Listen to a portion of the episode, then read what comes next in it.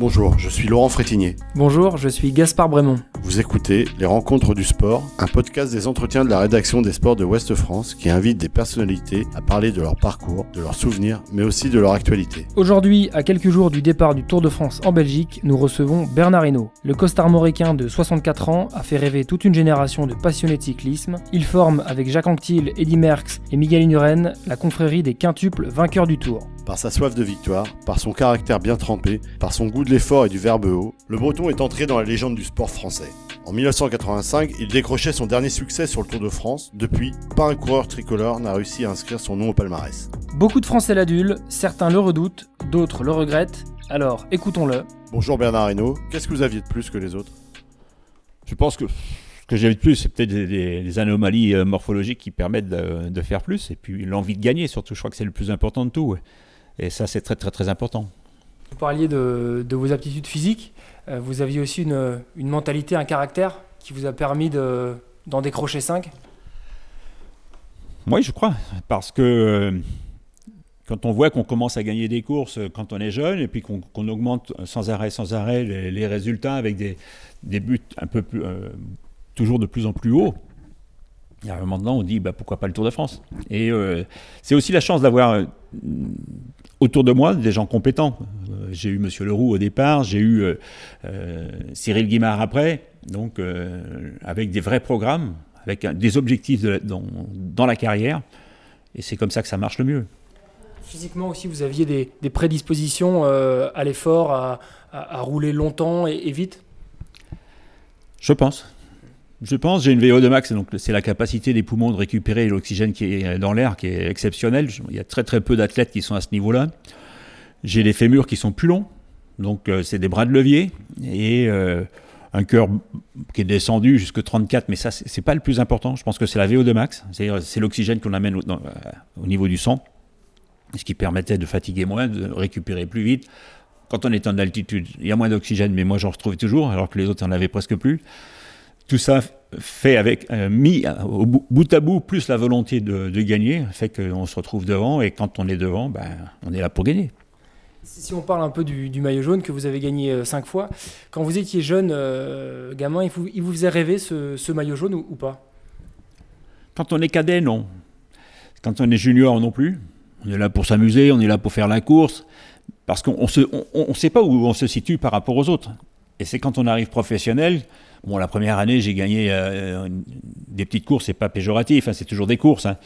Mais c'était pas des grandes, grandes courses. Et à partir du moment où, avec Cyril, on a commencé à avoir des programmes assez euh, cohérents, de plus en plus durs, et à chaque fois, on a réussi l'objectif, donc on s'est dit pourquoi pas aller jusqu'au sommet. Et le sommet, c'est le maillot jaune.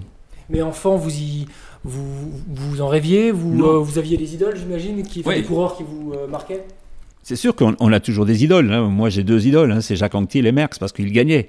Mais de savoir qu'on va devenir comme eux, euh, c'est impossible. C'est impossible. Personne ne peut dire euh, un enfant qui commence du vélo aujourd'hui, euh, demain, ce sera le super champion. Ça, personne ne peut le dire. On a beaucoup parlé de, votre, de votre caractère. On vous a rapidement appelé le blaireau. C'est un, surnom qui, qui, vous allait bien, que vous avez accepté. Qu'est-ce que vous pouvez nous en dire? Oui, oui, quand euh, ceux qui chassent euh, cet animal euh, savent que c'est un animal qui est hargneux, agressif, il faut pas le chatouiller. Quand on le chatouille, ben, il mord. Et ça a été un peu mon cas de temps en temps quand au début de saison, ouais, il marche pas, il a ceci, il a cela. Ben oui, ok, je vais rentrer dans mon trou, mais quand je vais sortir, vous allez voir que ça va, ça va ronfler, ça va rouler. Comment justement, parce que là vous parlez de votre, euh, enfin, du, blaireau, comment vous vous décririez vous votre caractère? On a beaucoup parlé de votre caractère. Euh, comment vous vous connaissez mieux que personne? Comment vous parleriez de vous? Ah, Je pense, je pense que je suis entier. J'ai pas peur de dire ce que je pense. Et puis, euh, je crois que le, caractère, c'est aussi de, vouloir. Hein, quand on veut. Monsieur Leroux m'avait toujours dit quand tu quand tu veux, tu peux. Donc, à toi de travailler. Est-ce que c'est lié aussi à, vous êtes breton, ça, euh, c'est indéniable. Euh, est-ce que c'est lié à ça aussi, ce caractère euh, trempé dans le granit, forgé à Ifignac? Moi, je vous avais rencontré il y a quelques années, vous m'aviez dit, mon caractère, c'était aussi de, monter la côte de Morieux des dizaines de fois à l'entraînement. c'est ça le caractère de Bernardino? Oui, mais ça revient à ce que j'ai dit tout de suite. Quand, quand tu veux, tu peux. C'est-à-dire que si tu le veux quelque chose, ben, tu, vas, tu vas le travailler, tu vas, tu vas le faire. Et euh, quelles que soient les, les, conditions, quel que soit le, moment, euh, si dans ta tête tu as prévu, comme c'était mon cas, de, de, de gagner, je, je, je, faisais tout pour y arriver. quoi. Ça vous a joué des tours, ce caractère euh, entier, parfois Oui et non.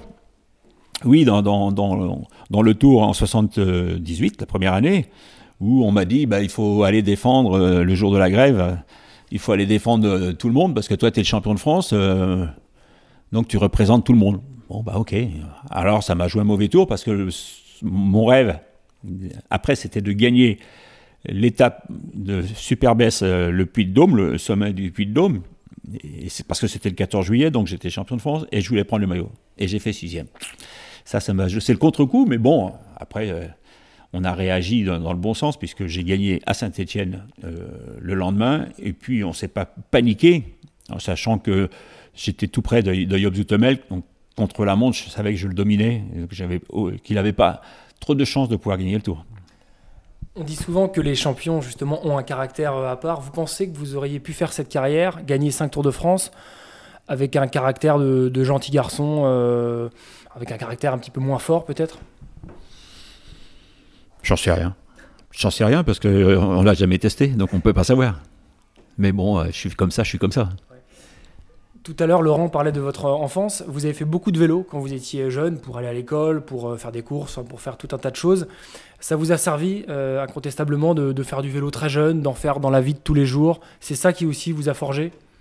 C'est sûr que ça m'a servi. Et puis, j'ai eu aussi cette chance de rencontrer quelqu'un d'exceptionnel qui est Daniel Carfanton, qui est de la course à pied.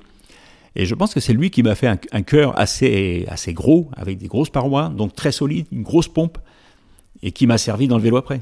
Donc euh, c'est les chances de la vie, quoi. C'est vrai que j'ai fait beaucoup de vélo, euh, parce que c'était mon moyen de transport, parce que c'était mon moyen de, jouer.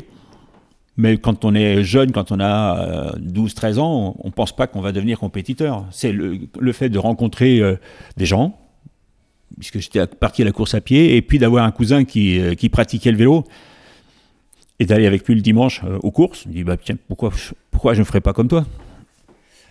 À cette époque, vous le disiez tout à l'heure, euh, vos idoles c'était Jacques Anquetil et Eddy Merckx. Est-ce que vous pouvez nous raconter un petit peu qu'est-ce qui vous plaisait tant chez eux?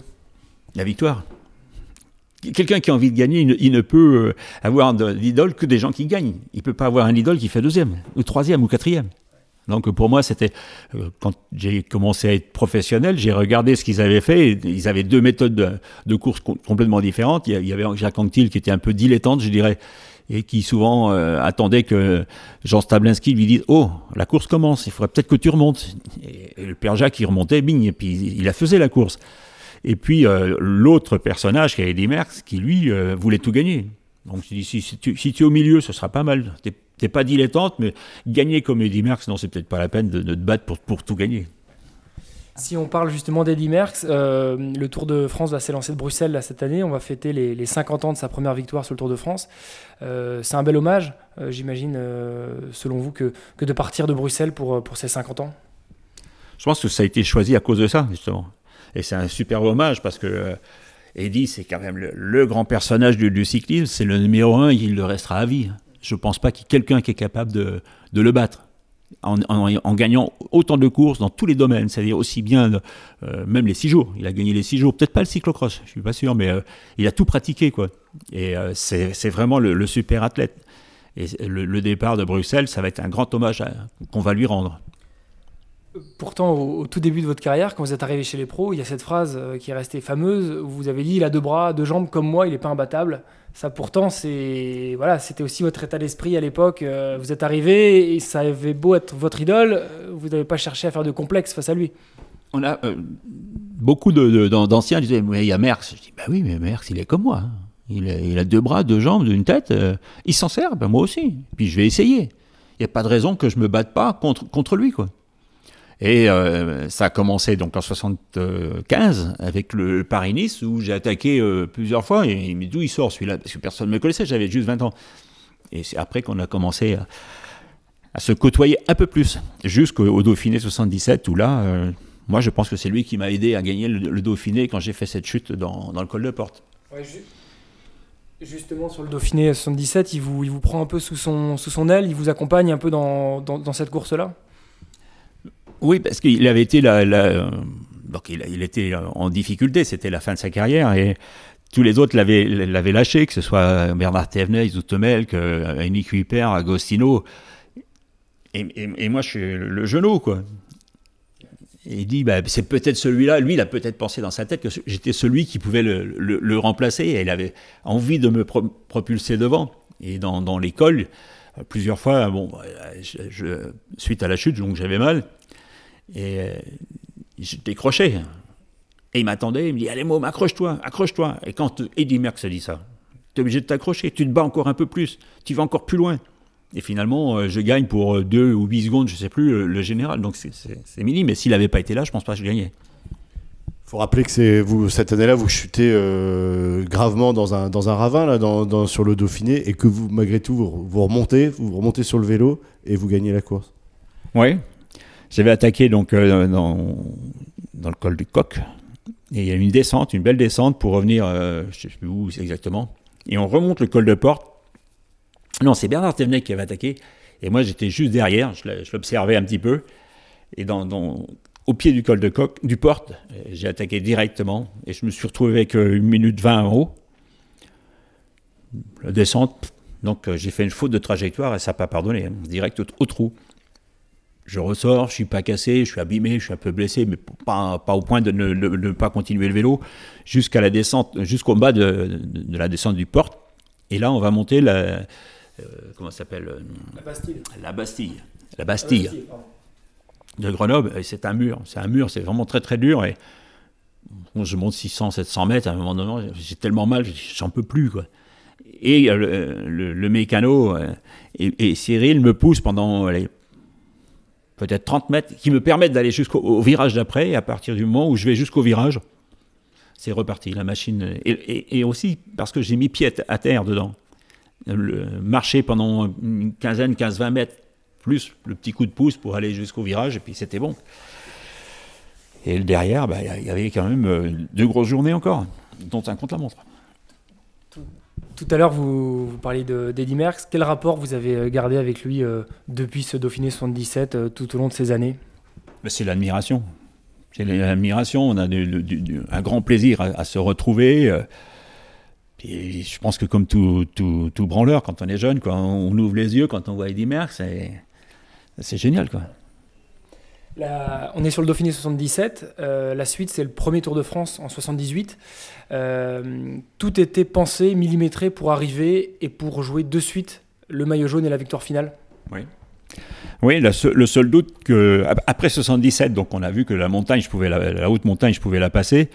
En 78, on a fait euh, en sorte d'aller faire le Tour d'Espagne, parce que le seul doute qu'on pouvait avoir, c'était si je tenais les 21 jours.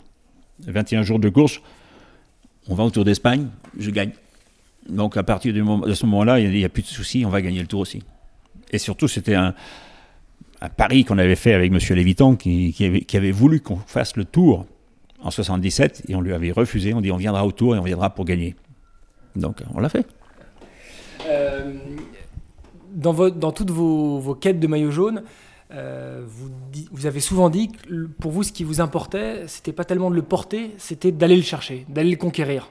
Ça, c'était vraiment ce qui vous, ce qui vous motivait plus que tout. Ah, c'est sûr que quand euh, en 79, quand je l'ai perdu face à Yop, euh, il a passé quelques jours pas très bien. Parce que là, j'étais déchaîné, je voulais à tout prix le, reprendre. Et à partir du moment où je l'avais sur, sur le dos, ça allait quoi. Après, je, contrôlais, je, je, vérifiais que c'était pas dangereux, qu'il n'y avait pas des gars qui, qui, pouvaient le reprendre. Et puis ça, ça allait bien, quoi. C'est quoi pour vous un, un beau maillot jaune euh, Quelles sont les, les valeurs d'un beau maillot jaune? C'est tout les maillots jaunes. C'est vraiment le, le, travail de, de six mois de six mois depuis le 1er janvier, quand tu, commences à t'entraîner, tu te dis voilà l'objectif c'est d'aller gagner le tour, donc tu fais, tu montes en progression euh, pour arriver au moment où, au départ du tour, tu te dis bah allez maintenant on est parti. Mais il faut pas être impatient, des fois il faut savoir laisser le maillot à d'autres qui vont s'en occuper et le, prendre au bon moment. C'est pas de dire je vais, je vais, pas, je vais le garder d'un bout à l'autre du Tour de France. Ça peut être une erreur parce que ben, il y a en face des, concurrents qui vont pas faire de cadeaux.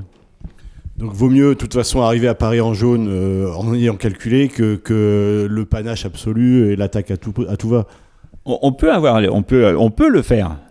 Mais il faut, il faut savoir qu'à un moment donné, euh, on, ne peut pas, je veux pense pas que personne ne l'ait fait. Même Merckx, il l'a même pas fait de, prendre le maillot jaune depuis le départ jusqu'à l'arrivée. Souvent, on peut le prendre au départ parce qu'il y a un contre-la-montre ou il y a un prologue et euh, souvent, ben, c'est vous qui le gagnez. Hein. Moi, j'ai gagné quand même quelques coups. Puis après, on dit, hop, on va le laisser. On va le laisser pendant 5-6 jours. Et quand on va attaquer la montagne, là, on va le récupérer et puis on, va le gérer. Vous auriez aimé euh, le faire de bout en bout? Pas spécialement, non, non, non. Non, non, le plus important, c'est de l'avoir à Paris, même si c'est qu'avec euh, une seconde d'avance. C'est quoi votre souvenir de, de, plus beau maillot jaune? Enfin, le maillot jaune qui vous a procuré le, le plus d'émotions Parce que vous en avez gagné 5, vous en avez porté, je crois, 78 ou 79. Mmh. Euh, il y en a peut-être un où vous vous êtes dit, celui-là, je suis vraiment allé le chercher avec les tripes euh, plus qu'un autre Non, je crois que tous. C'est difficile à dire, ça sera celui-là plus qu'un autre. Pour quelle raison? Chaque jour est différent, chaque parcours est différent.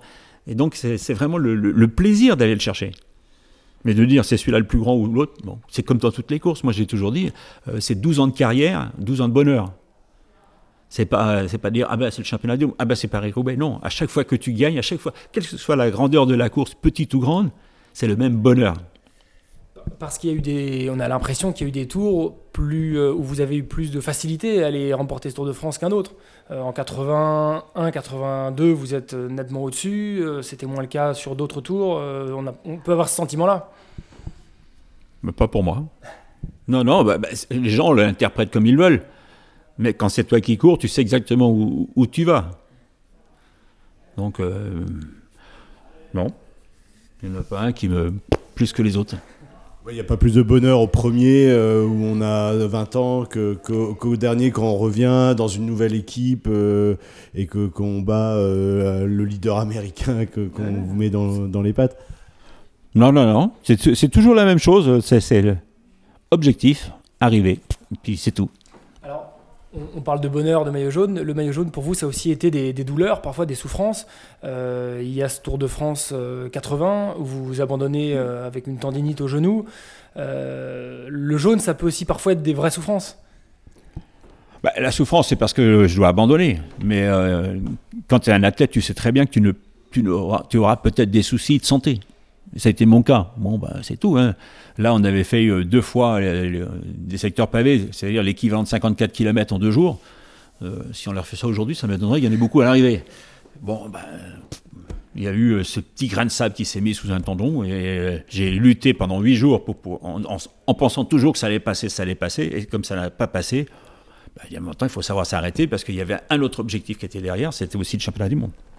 Il y a aussi le, le fameux épisode de la chute de Saint-Étienne. Vous êtes là aussi en jaune ça se passe euh, pas tout à fait comme vous l'aviez prévu, j'imagine. Est-ce que vous pouvez bah, nous, raconter un petit peu euh La chute n'était pas prévue, ça c'est sûr et certain.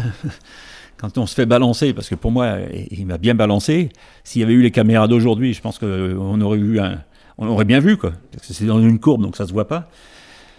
Après, bon, c'est sûr que tu souffres. Hein. J'ai eu deux jours euh, un peu pénibles. Il y avait une équipe qui était là aussi pour, pour me soutenir. Il y avait Greg qui était là aussi. Et puis, euh, ben, on y a été, on y a été, on s'est battu jusqu'à la, la limite. Mais bon, même si j'avais été inférieur, si j'avais perdu, euh, il y avait aussi euh, Greg qui, qui, le prenait, puisqu'il était deuxième. Donc, au, niveau de l'équipe, tout le monde était là. Quoi. le jaune, c'est aussi pour vous cette, cette quête, on va dire, de, de succès jusqu'au bout. Vous avez été l'un des rares maillots jaunes à gagner sur les Champs-Élysées, deux fois. Euh, ça correspond aussi bien à votre tempérament, ça de voilà, ça a beau être le dernier jour du Tour de France, on s'arrête pas. C'est le jeu. C'est le jeu. La première fois, c'est j'ai été même étonné. Moi-même, parce que je pensais vraiment pas que euh, ça se passerait comme ça. Il y avait une bagarre entre Kuiper et puis Turo pour la, première place. Bon, et puis dans toutes les côtes de Chevreuse, ils, mettaient une volée, chacun, chacun son tour, bing, bang, bang, bang, ils y allaient. Et on arrive en haut de l'homme mort, et il y a un grand rond-point. Et tout le monde avait besoin de souffler.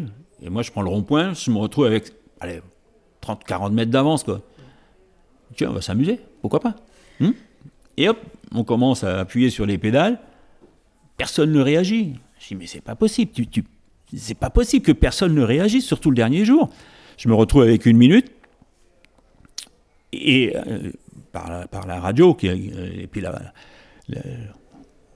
tous les pointages, me dit, mais il y a Job Zutemel qui est sorti, et tout seul.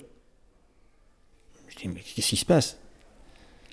Donc je l'ai attendu, mais en haut du pavé des gardes. Pavé des gardes, on replonge vers Meudon, et après on est sur les champs. Je dis, ah mais non, bah, on va y aller. Hein.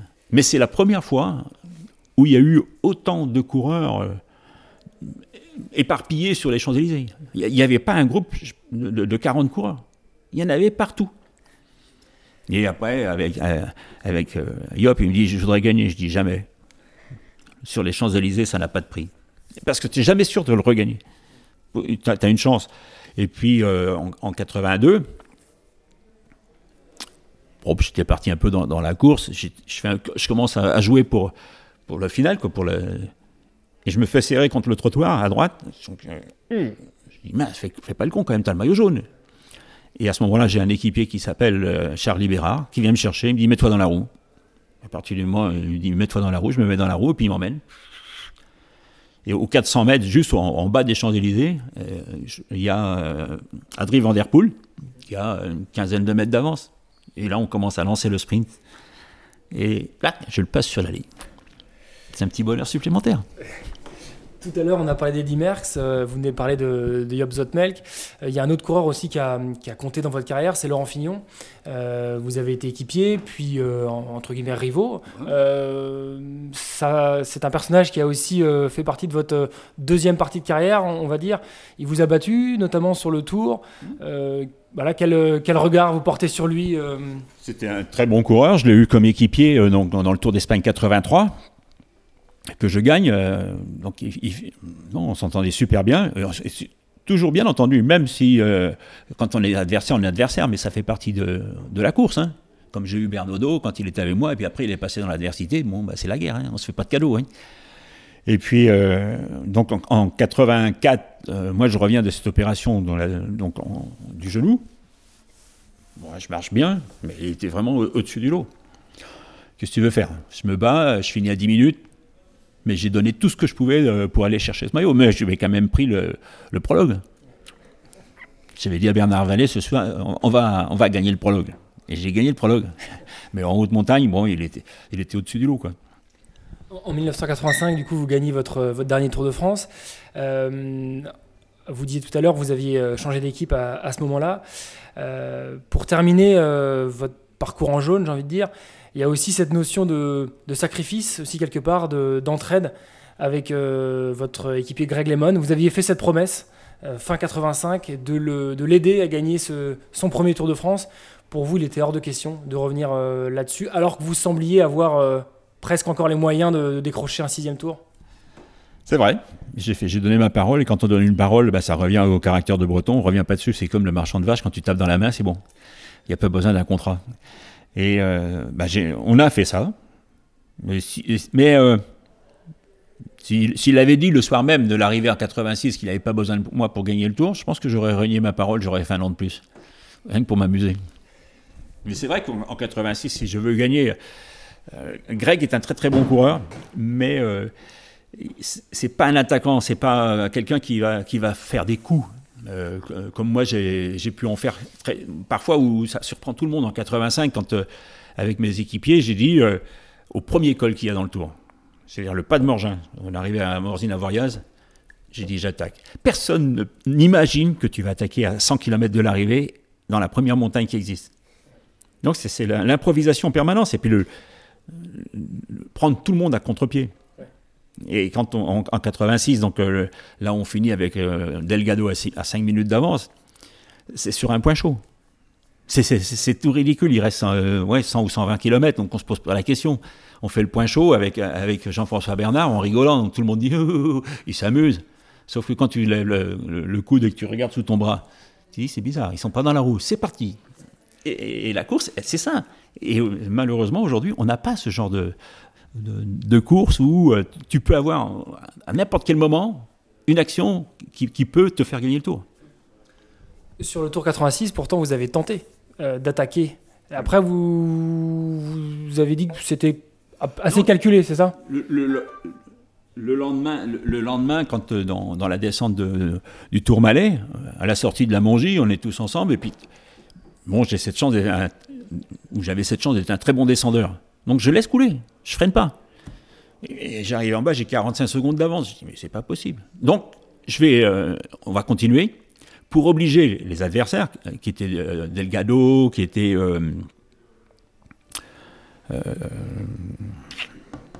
il y avait Millard, il y avait euh, Anderson, il y avait. Euh, mince. Euh, Roche, voilà, Roche. Je dis, ben ceux-là, ils vont t'obliger de rouler. Ils vont t'obliger de, de, de, venir, Zimmerman aussi. Ils vont t'obliger de venir pour. Euh, ils vont pas me laisser quand même partir comme ça. Et c'est ce qui s'est passé. Bon, après, j'ai pris beaucoup de fringales dans, de Luchon pour aller vers Super Bannière, mais bon, j'ai récupéré une minute en, 5 bornes. C'était pas si mal quand je m'étais refait la santé. Et, vous pensez que vous auriez pu le gagner ce Tour 86 Si je veux être un salaud, oui. Si je un salaud, je reste dans la roue de Grey Lemon. Je vois pas comment il aurait pu reprendre 5 minutes dans la mesure où j'ai fini à, moins de, à moins de 2 minutes. Mais bon, une parole, c'est une parole. Après, je lui ai dit, même si tu avais une seconde, tu aurais gagné. Mais bon, je lui ai pas donné, hein. Quand même, parce que j'ai fait les comptes la montre tout à fond. Euh, parce que ça se donne pas. Il faut aller le chercher. Et il a été le chercher. Alors vous avez décroché 5 Tours de France, mais euh, vous l'avez déjà dit, je crois que vous, vous n'avez jamais couru, ou en tout cas euh, semblé courir pour les records, pour, euh, pour battre, pour rentrer dans l'histoire. Mais tu rentres dans l'histoire quand même. Sans, courir pour les, pour les records, à partir du moment où tu cours, à partir du moment où tu te fais plaisir encore, bah, tu réalises des, belles choses. Quoi. Mais j'ai jamais dit, euh, bon, je vais être le premier à avoir 6 ou 7 Tours de France. Est-ce que je serais plus heureux? Je pense pas. La jouissance que j'ai eue euh, dans le Tour 86 euh, face à Greg, c'était exceptionnel. C'est comme si j'avais l'impression d'être là toujours, tous les jours pour gagner. Quoi. C'était plus fort presque d'être là pour son équipier, parce que c'est un rôle que vous n'aviez jamais connu sur un tour. d'être. Ah, je l'ai fait sur d'autres courses pour, pour des équipiers, mais sur le tour, non. Non, à chaque fois que je suis arrivé au départ du tour, logiquement, j'étais là pour la, pour la gagne. Bon, j'étais préparé physiquement, moralement, et euh, l'équipe aussi, d'ailleurs, parce qu'on n'est pas tout seul. Hein.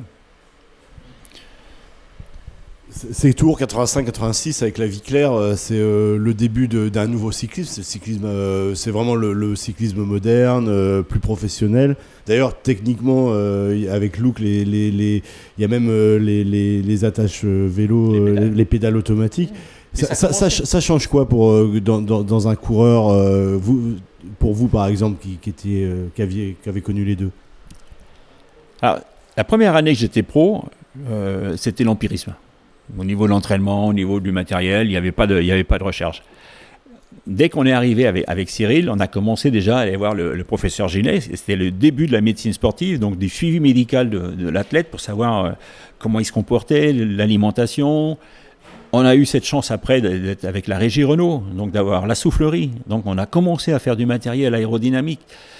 Et euh, derrière, donc avec Tapi, euh, l'engagement que j'avais avec lui, c'était lui faire une pédale automatique. Donc c'est ça. Il y a les, roues lenticulaires qui sont arrivées, les cas de carbone, euh, les méthodes d'entraînement que l'on a aujourd'hui, qui sont la, base, c'est quand même Paul Kochli. Hein. Faut pas faut pas l'oublier. Hein. C'est exactement la même chose, sauf qu'on l'a mis maintenant sur ordinateur, tout ça. À l'époque, tu le faisais euh, de belle manière, parce que tu le mettais avec ton doigt, et, le but, c'était de connaître ton corps, savoir jusqu'où tu pouvais aller. Alors aujourd'hui, c'est peut-être pas le cas. Parce que c'est la machine qui parle pour toi, donc c'est pas tout à fait logique pour moi. Après, eux, ils font comme ils veulent. Hein. Donc, mais ça, ça c'était une vie de rêve. De, pouvoir euh, améliorer le matériel, de travailler de manière à être le plus performant moi, j'ai une base d'ajusteur, donc au, niveau mécanique, je connais. Euh, la médecine, ben, j'ai appris beaucoup avec le professeur Ginet. On, pose beaucoup de questions pour savoir si je fais ça, qu'est-ce que ça va me rapporter? Quand, avec Paul Kochli, à l'entraînement, c'était pareil. Je crois qu'il faut être curieux pour pouvoir euh, être le meilleur. Il faut pas attendre que ce soit les autres qui soient pour toi. C'est toi qui dois faire évoluer, et, évoluer tout et donner le coup de pouce à toutes les, personnes qui t'entourent, que ce soit le, médecin, euh, en, disant vraiment tout, ce qui se passe, tout ce que tu ressens, que lui puisse le retransmettre quelque part. Laurent parlait des, évolutions euh, technologiques qui sont arrivées à ce moment-là. Vous avez aussi euh, vu arriver cette, euh, nouvelle génération de, cyclistes plus internationaux aussi. Mm. ça aussi, c'était la deuxième partie de votre carrière. Il y a les Américains qui sont arrivés, il y a les Colombiens. Qu'est-ce que vous pouvez nous en, nous en, dire? Comment vous les avez vus arriver un petit peu au début avec des grands yeux comme ça bah, les, Colombiens, quand ils sont arrivés la première fois, ils étaient encadrés par Raphaël Gemignani. Et Gemignani, avant le départ du tour, a dit Vous allez voir ce qu'ils ce qu'ils vont vous mettre dans la montagne eh ben, on a vu que dans la plaine, ils n'étaient pas bons. Donc on a fait une partie de manivelle euh, du côté de, la Picardie, là-bas. Il y avait un peu de vent, un peu de pluie. Et ils ont fini à 10 minutes ou 12 minutes. Donc c'était fini. Donc il fallait surtout pas le dire. S'ils ne l'avaient pas dit, il se peut très bien que euh, qu'on ait été surpris. Et puis après, quand on est arrivé au pied d'école, à 50 km du pied d'école, on commence à rouler à fond. Et ils arrivaient, ils étaient épuisés. Alors les Américains, le, premier qui est venu avec nous, c'était euh, Jonathan Boyer, donc dans l'équipe. Et euh, après, il y a eu Greg.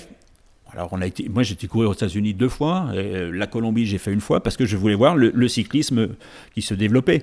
C'était encore une époque où les, pays de l'Est étaient toujours dans ce bloc et n'avaient pas trop l'occasion de, côtoyer les professionnels à part des courses open. Et, souvent, ceux qui passaient pro, ils étaient en fin de carrière, donc ils n'avaient pas, ils pas d'attrait pour le pays. Et moi, j'ai un coureur que, j'ai côtoyé, mais euh, après, mais jamais en course, j'aurais voulu euh, être en face, c'est Sukuronchenkov. On a eu l'occasion de discuter une fois avec euh, tous les deux à Saint-Pétersbourg, et j'aurais eu vraiment envie de, le connaître parce que c'était quand même un sacré, un sacré guerrier. Vous, maillot jaune, aujourd'hui, vous en avez fait quoi? J'en ai euh, mis pour des œuvres humanitaires en vente, donc euh, sur des, des, sites internet, parce que ça, peut, ça, peut permettre de, ça permet de, récolter de l'argent pour des œuvres, vraiment. J'en ai donné aussi à tous mes équipiers, le personnel aussi, parce que je pense qu'ils ont participé à, à ce que j'ai, ces maillots jaunes. Et il m'en reste encore quelques-uns. Non, non, non, ils sont dans une armoire, là, comme ça. Là. Il y en a. Des fois, j'en ai aussi prêté, qui sont jamais revenus. Donc, euh, c'est pas mal. On, me l'a volé. Et puis après, tu envoies à vendre sur Internet, tu dis, c'est bizarre. Celui-là, euh, il n'avait pas été donné pour faire ça, pas à ce moment-là. Alors aujourd'hui, ce que je fais, bah, je demande une caution. Comme ça, je suis sûr qu'il revient parce que le stock diminue à une vitesse grand V autrement. Est-ce que, euh, est-ce qu'il vous arrive nostalgique? De cette, de cette époque et est-ce que vous aimeriez encore être au départ du tour? Est-ce que dans vos rêves Je suis pas, je suis pas nostalgique. Euh, j'ai une, une, vie de rêve. Il faut, faut, le dire. Hein. Mais euh, si je suis coureur aujourd'hui, je crois que je serais heureux. Je trouverais des solutions pour, euh, pour courir. Parce qu'on s'adapte à tout. Le champion est quelqu'un qui a cette facilité de s'adapter à toutes les, toutes les situations. Qui est des contre la montre individuelle, par équipe, des grands, des petits le, champion, c'est pas celui-là qui, est le plus handicapé, hein. c'est les autres. Hein. Pas de nostalgie, mais est-ce qu'il y aurait une course euh, que vous regretteriez de ne pas avoir gagné? Vous parliez de, des blocs du bloc de l'Est. Euh, vous ne pouviez pas faire les JO à l'époque, maintenant c'est professionnel. Ou est-ce qu'il y a une autre course que vous auriez aimé gagner que vous n'avez pas gagné? Vous avez presque tout gagné. Bon, une course que j'aurais bien voulu gagner, c'était Milan-San Remo. Mais l'année où je marchais, il y a eu une grosse chute et je suis resté dans la chute. Donc, euh, mais bon, ça fait partie de la course. Euh, à ce moment-là, c'était à moi, d'être devant hein, et, non 60e euh, ou 70e. Quoi. Donc c'est comme ça. Et puis, bon, je crois que je... faut, faut pas regretter ce qu'on n'a pas fait puisqu'on l'a pas fait. On ne pourra pas le changer. Pas, 30 ans après, on va, va rien changer. Donc on n'a pas fait, on n'a pas fait. Bah, c'est comme ça. Alors si on parle un petit peu du présent, euh, aujourd'hui le Tour de France donc s'élance dans quelques jours de Bruxelles. Euh, le départ le, samedi 6 juillet. Euh, est-ce que vous allez suivre ce Tour de France? Alors je vais aller au départ du jeudi jusqu'au dimanche soir. Et après je vais refaire donc toute la partie Belgique. Je vais refaire une opération avec Century 21 parce qu'on offre 100 vélos, 100 casques et 100 t-shirts à des enfants qui sont dans des zones un peu défavorisées. Et quand, euh, quand on m'a proposé de faire cette opération, je dis moi ça m'intéresse pour la simple bonne raison, mon rêve, ça serait que le vélo que je vais offrir à un jeune, tu vois, dans, dans 20 ans, bon il a, il a 7-8 ans, dans 20 ans on vient de me dire, ils viennent me voir en me disant, t'as vu, tu m'as offert un vélo et aujourd'hui je, je, suis le champion. Ça, ce serait le, le pied comme c'est pas possible. Est-ce que ça se fera? On n'en sait rien. On en a déjà donné l'an dernier, cette année, ça fera de plus de 250 vélos. Peut-être que dans le lot, il y a le champion de demain. Allons savoir, parce que personne ne le sait. Un, jeune qui commence le vélo aujourd'hui, qui a 14-15 ans, euh, est-ce qu'il est va être le champion de demain? On n'en sait rien. Est-ce que vous allez le suivre à la télé euh, du coup, quand vous ne serez pas sur la course? Est-ce que c'est une course que vous suivez toujours énormément ou moins qu'avant? Souvent, j'oublie. Je suis un retraité, moi. Puis ça dépend ce que je fais. Donc, euh, s'il y a des belles étapes, bah, souvent tu, tu, regardes la dernière heure. Avant, il n'y a pas de course. Donc, c'est c'est pas aussi, pour moi, c'est pas aussi passionnant que la, période où tu, tu, es toujours en train d'attendre ce qui va se passer. Quelque chose, il se passe des choses. Là, aujourd'hui, pas grand-chose. Tout le monde court pour la dernière, la dernière heure de course. On, on, laisse partir quatre coureurs ou cinq coureurs, et puis allez, on suit derrière, on contrôle avec les watts, les puissances, il va développer ça, ça, ça. Ça, ça manque un peu de pion.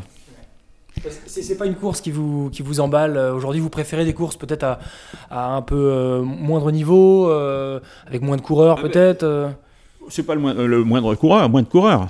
Mais là, moi, je vais au, Gabon, parce que ça m'intéresse énormément, parce que c'est le cyclisme africain, le développement du cyclisme africain. Et en 14 ans, on voit qu'ils ont énormément progressé. Et il y a 14 ans, si on m'avait dit il y aura un, un Africain du centre de l'Afrique, hein, pas Algérie, Tunisie ou euh, Maroc, qui sont quand même plus près de nous, euh, du centre de, l'Afrique, euh, qui serait coureur cycliste et qui serait sur le Tour de France, je dis c'est pas possible. Pas avec le matériel. Et aujourd'hui, qu'ils ont le même matériel, on en voit sur le Tour de France, dont un qui est chez Delco, il y en a chez Data, il y en a, ou encore, il y en a, 6 ou 7 déjà.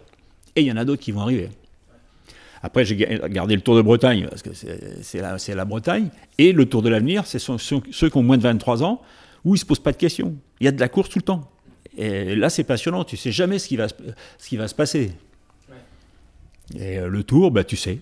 C'est, le scénario est presque écrit aujourd'hui en disant bah, il, va, il va se faire ça, il va se faire ça, il va se faire ça. Quand tu connais la course, bah, tu dis bon, pourquoi veux-tu que, que, je passe 5 heures devant, euh, devant une télévision euh, simplement pour voir la, dernière demi-heure à l'occasion La France, je l'ai visité quand même avec en, 42 ans entre la compétition et puis le euh, et ASO, euh, j'ai visité un peu la France dans tous les sens. On, parlait beaucoup des oreillettes, des capteurs de puissance qui dénaturent le, cyclisme. Vous pensez que c'est uniquement ça qui, qui cadenasse un peu un Tour de France ou c'est aussi une histoire de mentalité, d'évolution selon vous? C'est tout ça en même temps. C'est tout ça en même temps. Le fait qu'ils soient hyper, hyper maigres, je pense qu'ils n'ont pas trop de réserves parce qu'il faut un peu de gras pour rouler. Et là, ils sont tellement maigres, on prend la peau, on voit la télévision à travers. Donc, euh, non, non. Je pense que tout ça fait qu'ils ont pu, peut-être ses capacités, ou alors bah, c'est qu'ils sont moins, moins bons que nous et qu'ils ont peur. Euh, si on parle un peu des Français, ça fait plus de 30 ans euh, que vous avez gagné le, non, ça fait pas. Si, ça fait plus de 30 ans, ça fait 85, euh, ça fait donc 33, 34 ans euh, que vous avez gagné votre dernier Tour de France. Pas un Français ne vous a succédé depuis. Euh, comment vous expliquez qu'il y a une disette aussi longue? On n'est pas le seul pays, hein. il y en a eu d'autres. Hein. Il y a eu l'Espagne, il y a eu la Belgique. La Belgique, c'est encore plus loin parce que c'est depuis 76. Donc 10 ans de plus. Peut-être qu'on n'a pas les athlètes qui ont les capacités physiques pour réaliser ça. Il faut être très bon en montagne, il faut être très bon contre la montre, et aujourd'hui, euh, c'est ce qui leur manque. Et euh, c'est pas comme une machine, ça se fabrique pas comme ça. Donc, euh, en plus, il y a d'autres pays qui sont arrivés. Donc, il y, a, les Anglais, il y a eu les Australiens, il y a eu les Américains. C'est beaucoup plus ouvert. Donc, bah, quand c'est moins restreint, tu as moins de chance. Maintenant, bah, il, faut, il faut se battre. Hein. Peut-être que cette année, avec le, fait que Froome ne soit pas là, qui est euh, euh, Dumoulin n'est pas là, il y a Votich n'est pas là, il y en a, il 4 ou 5 qui sont pas là. Ça, ils peuvent peut-être être devant, mais il y a quand même euh, encore des très bons coureurs. Hein. À une époque, vous disiez que, que les coureurs français s'entraînaient pas assez. vous les trouviez un peu trop fainéants pour reprendre vos propos. vous considérez qu'ils sont toujours comme ça ou pas? Non, il y en avait un ou deux qui s'entraînaient pas beaucoup. Et un jour, il est venu sur le podium, il m'a dit l'entraînement, ça paye. Donc, euh, et c'est dommage parce que jour, c'est dommage parce que ce courant, il, avait des, moyens. Je pense qu'il aurait eu un autre palmarès que celui, peut-être pas gagner le tour, mais c'était un courant qui pouvait faire des classiques, qui pouvait gagner des étapes dans le tour.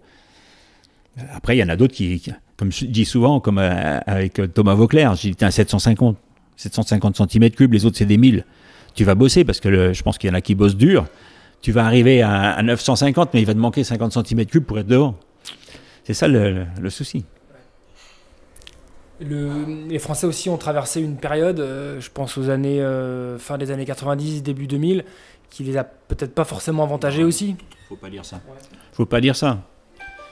Euh, ils étaient comme les autres, hein, faut pas croire. Hein. Mais c'est justement dans ces, années-là, il y en a certains à qui j'ai dit, au lieu de penser que les autres sont dopés, vous feriez mieux d'aller au boulot. Parce que quand on connaît les, programmes d'entraînement de certains coureurs, c'est pas de la rigolade. Hein. C'était pas de la rigolade. Et, pourquoi la Sky aujourd'hui euh, est devant? Parce qu'ils ont des programmes d'entraînement qui sont très très durs. Et, certains coureurs, quand ils quittent justement, le, il y en a quand même pas mal, hein, à chaque fois qu'ils quittent la Sky, que ce soit Porte, que ce soit Landa, qu'est-ce qu'il y a encore? Il y en a euh, qui, sont, passés par là et euh, derrière, euh, ils sont fatigués quoi. Cette, année, c'est la bonne pour un Français alors ou pas selon vous? Ils auront un peu plus de chance. Mais il ne faudra pas avoir peur d'attaquer. Hein. Mais, quand on, pense que Bardet a fait deuxième, euh, ce jour-là, il n'a pas eu peur d'attaquer. Il a attaqué dans des conditions exécrables. Il pleuvait, c'était les descentes, c'était dangereux. Il a pris les risques. Et en prenant les risques, euh, Froome s'est cassé la figure, mais si Froome ne se relève pas, qui gagne, c'est lui. Donc euh, il faut savoir se dire, ben, ok, je vais, j'y vais, quitte à tout perdre. Mais j'essaye. Je pense que c'est un des moyens de pouvoir d'être présent. Après, bah, on a Bardet, on a euh, Pinot. Je pense que c'est les deux qui ont le plus de chances de pouvoir euh, monter sur le podium. Ou alors il faut faire un coup de Trafalgar à la manière de, de, Vauclair, euh, quand il était parti avec 10 minutes d'avance. Après, il faut aller le chercher. Hein. Leur, limite, c'est quoi? C'est le, contre-la-montre c'est Les deux, ils dominent pas en montagne. Ils sont pas là et ils vont pas gagner avec 3-4 minutes d'avance qui leur permettraient de, de compenser le, le contre-la-montre. Quand, quand euh, les, coureurs qui sont en face vont pas les laisser prendre 10 euh, minutes. Hein. Ça c'est sûr, surtout quand on sait que eux ce sont des grimpeurs. Et, surtout le, jeune Bernal, euh, peut-être plus encore que Gerrans, pour moi. On parle aussi de, beaucoup d'un coureur aujourd'hui en France, c'est Julien Alaphilippe. Je crois que vous l'aimez beaucoup, son tempérament notamment très offensif, très audacieux. Qu'est-ce qu'il doit viser sur un Tour de France selon vous? Julien, il doit viser euh, des étapes. Pas se poser la question, s'amuser comme il l'a fait l'an dernier sur le Tour, et c'est comme ça qu'il va, euh, va marquer. Quoi. Parce qu'il marquera toujours plus en gagnant des étapes. On se rappellera quand, quand on fera les citations euh, sur le podium, on dira il a gagné ça, ça, ça, ça. Si tu as fait cinquième ou sixième, bon, si moi je suis commentateur, je le dis même pas. Parce qu'il y a tellement de choses à, côté. Et s'il est numéro un actuellement au monde, c'est pas pour rien. Euh, il a été chercher des, très belles courses. Il a été en Argentine, euh, euh, gagné ses premières courses de la saison. Il gagne la, Flèche Wallonne, il gagne la, la, Strada Bianca, il gagne Milan-San Remo parce qu'il a envie de s'amuser. Et je crois que c'est ça qui, peut-être, qui manque à certains autres, de, vouloir dire, bah, après tout, j'en ai rien à foutre. Je m'amuse, et puis on verra bien le résultat. Est-ce qu'un jour il peut quand même viser un grand tour ou est-ce qu'il a non jamais? Il peut pas gagner un grand tour pour la simple bonne raison, c'est que la haute montagne, c'est pas son domaine. Et pareil contre la montre. Même si euh, s'il est pas trop mal, mais dans, dans, un grand tour où là les, les, les, leaders sont performants, ce sera plus difficile. Vous parliez tout à l'heure du Colombien Egan Bernal, c'est euh, l'un des grands favoris du Tour de France avec Geraint Thomas, le, vainqueur sortant. Cette équipe Ineos, pour vous, c'est encore la grande favorite du Tour de France. Il faut vraiment compter sur elle. Le vainqueur sera à choisir parmi l'un de ces, l'un de ces coureurs-là Moi, je pense qu'il faut. Ouais. Je vois pas qui c'est qui pourrait les inquiéter, euh, en sachant que tu as trois coureurs. Donc, tu peux jouer les, trois cartes. Tu dis, ben, le, le premier y va. Toi, si, si tu es à l'adversaire, tu y vas, c'est le deuxième. Ou c'est Bernal qui. Euh, admettons que c'est Garans qui attaque. Si tu le suis, ça peut être Bernal qui y va. Si tu le suis, Woodpulse qui peut y aller. Tu es pris dans un étau. Ou alors il faut vraiment qu'ils soient tous en, difficulté pour que tu puisses faire un écart important. C'est un tour avec beaucoup de moyennes montagnes. Euh, ça peut changer les choses aussi, ça, euh, ces deux premières semaines avec beaucoup de, cols de deuxième catégorie euh, qui s'enchaînent. C'est une course, on dit, souvent plus difficile à contrôler, parfois pour l'équipe du leader. Vous en pensez quoi? On le verra. On le verra. Mais il faudrait aussi qu'en face, les autres attaquent. Donc si tout le monde fait les, les suit comme on, a vu beaucoup de fois, je ne vois pas comment tu pourras les, inquiéter. la seule chose, c'est de, il faut les attaquer de manière à ce que les équipiers soient mis en difficulté et que ce soit des attaques de leader à leader. Mais il faut que tu sois presque au-dessus du lot de ces trois-là. Il faut, il faut écarter les équipiers. Si tu écartes les équipiers, ça peut changer beaucoup de choses. Après, c'est d'homme à homme. C'est pas les équipiers qui font le boulot pour aller te chercher. C'est ce qu'on a vu dans, dans, pas mal de courses. les équipiers qui sont là, qu'on n'a pas fait travailler avant parce que personne ne les a attaqués. Et ils se mettent au pied du col, ils roulent, ils roulent. Toi, tu as attaqué. Et le, leader, il reste dans la roue et il attend que ça se passe. Comment tu fais dans ces cas-là? Donc, il faut éliminer à tout prix les équipiers. Et, le terrain s'y prête cette année, avec euh, une partie dans les Vosges, une partie dans le Jura, une partie dans le Massif central. Euh, si tu les obliges à aller au charbon tous les jours, je pense pas que. Et surtout qu'ils sont plus qu'à 8. Hein. donc ça fait. S'ils ont trois leaders, il n'y a que 5 à rouler. Hein. Froome est donc absent euh, suite à une, grave chute. L'année dernière, vous aviez, vous aviez un petit peu pointé du doigt sa présence. donc, est-ce que vous vous réjouissez donc de son absence cette année? Non, il faut, il faut pas se réjouir parce que c'est, il a fait quand même une chute très grave, très, très violente. L'an dernier, pour moi, il n'avait pas sa place, étant donné qu'il bah, y avait ce petit anomalie. Bah, tu restes à la maison. Hein. Est-ce que c'est les dieux qui l'ont puni? Peut-être, va savoir. Non, non, il ne faut pas se réjouir de la chute de quelqu'un parce que ça aurait pu être plus grave, il aurait pu mourir. Hein.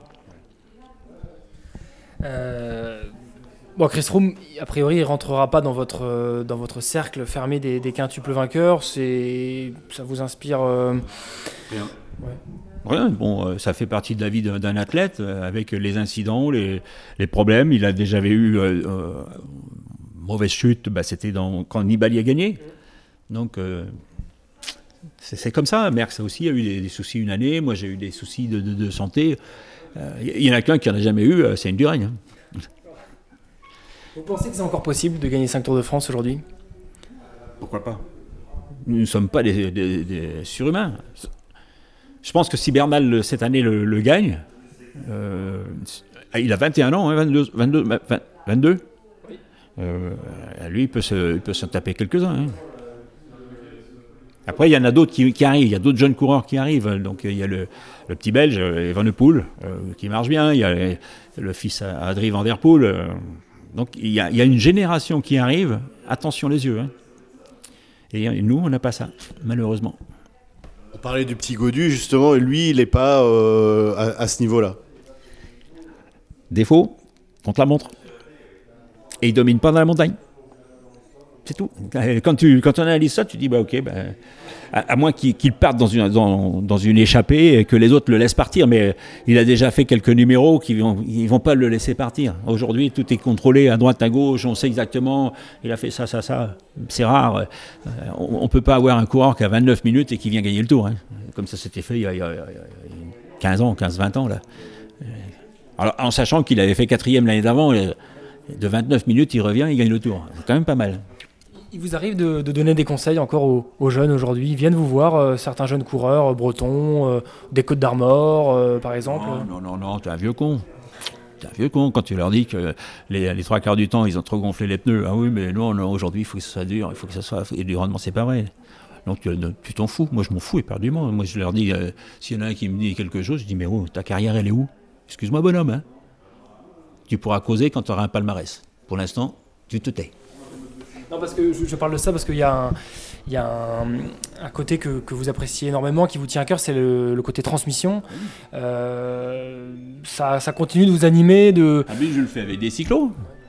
Je fais avec des cyclos. L'autre jour, j'étais euh, avec des cyclos. Euh, non, j'aime bien quand je vois quelqu'un qui est sur le gonflage, sur plein de choses, des, des petites anecdotes, des petites choses qui font que bah, tu corriges et que tu leur donnes du plaisir à faire du vélo. Parce que c'est ça le plus. C'est qu'ils prennent du plaisir. Quand tu vois que quelqu'un n'est pas tout à fait à la position, tu dis, ben non, la position, soit tu es trop haut, soit tu es trop bas, il faudrait peut-être euh, aller voir un spécialiste qui va te régler ton vélo, qui va te... Tu vois C'est de la transmission. Hein. Et juste avant de se quitter, euh, il y a une autre transmission qui vous tient, euh, je crois, particulièrement à cœur, c'est celle avec vos, enfants, vos petits-enfants. Euh, c'est notamment aussi ce qui vous a poussé à, prendre un petit peu le champ d'ASO, la société organisatrice du Tour de France. Euh, avec vos petits-enfants, vous tenez à être un papy très présent et alors inculquer, je crois, beaucoup de, beaucoup de choses comme m'avait pu l'être votre, vos grands-parents à vous. Ben c'est le but le but, je pense que la, la les parents euh, d'Armand et puis de, Lucien, sont, ils travaillent, donc euh, quand tu les as à la maison, toi, tu dois retransmettre ce que ton grand-père t'avait appris. Et c'est le rôle du grand-père, justement. Ça m'a fait exactement pareil. Mon père et ma mère, ils, ont, ils travaillaient, donc euh, j'étais souvent chez mon grand-père. Mon grand-père m'a appris énormément de choses. Et j'ai envie de leur, donner ça. Tout, le savoir que tu peux avoir, ton expérience, c'est quand même important de pouvoir leur redonner mais sur toutes les choses de la vie. Regarder autour de soi, les oiseaux, les, les arbres, les fleurs, tout. ça, c'est telle fleur, telle fleur, telle fleur. Il y a tellement de gens qui n'ont pas cette chance de pouvoir euh, partager ça et de vivre ça, que pour moi, ça a été très important. Vous leur, euh, vous leur parlez un peu vélo ou, euh, ou pas seulement Pas du tout. Non, non, le Armand, qui, qui, qui, a, qui, a, a 5 ans au mois de novembre, lui, il pratique le vélo, mais c'est pour faire de la fumée derrière. C'est-à-dire que plus euh, il roule très très vite et puis d'un seul coup il donne un grand coup de frein et si ça fume derrière il est heureux. Donc je pense qu'il faut le laisser. Faut... C'est du jeu. Pour moi, leur dire, euh, si, de temps en temps, ah, bah, c'est papy qui est sur la photo, mais de, là à, aller leur dire, il faut que tu fasses du vélo, il faut que tu fasses. Non, non, non. Toute liberté. Euh, hier, il était, à la maison, et, ce soir encore, on a joué au football. donc il a un maillot avec Messi sur le dos. Tu vois, c'est il faut, pour moi, je crois qu'il faut leur apprendre à faire beaucoup de choses. Tout sport. comme j'ai fait avec mes enfants, c'était qu'ils pratiquent du sport. Et euh, pour, avoir un corps harmonieux, pour qu'ils soient bien dans leur tête. Et euh, je pense qu'on va y arriver. On a beaucoup parlé de vos, victoires, du coup de vos maillots jaunes, mais on a l'impression que cette, euh, cette notion-là, elle est presque plus importante, plus capitale à vos yeux, presque ce, relais, cette, cette transmission que vous, vous léguez euh, aux, autres Aux petits-enfants, oui. Non, non, je crois que c'est important. Quand tu es compétiteur, ben, tu as tous les gens autour de toi, donc euh, des gens qui t'ont aidé aussi. Donc si tu peux aider euh, des, nouvelles générations à, évoluer dans la vie, c'est pas mal. Ça vous manque pas trop d'être au contact des, du tour comme vous l'étiez il y a encore peu de temps? Non, non, non, non. Non, quand, quand, il faut avoir plein de choses à faire à côté. Euh, c'est vrai que si j'habitais dans un appartement, peut-être j'aurais voulu être euh, sur le Tour de France plutôt que d'attendre. Euh, non, je pratique du vélo, je rencontre des gens de, différents métiers, mais c'est génial. Moi, je, le dis toujours et je le répète souvent, depuis que je suis né, j'ai une vie de rêve. J'ai toujours fait ce que je voulais quand je voulais. Et ça, c'est pas donné à tout le monde. C'est un beau mot de conclusion. Merci beaucoup Bernard Hinault. Merci. Retrouvez cet épisode ainsi que nos autres productions sur le mur des podcasts de West France.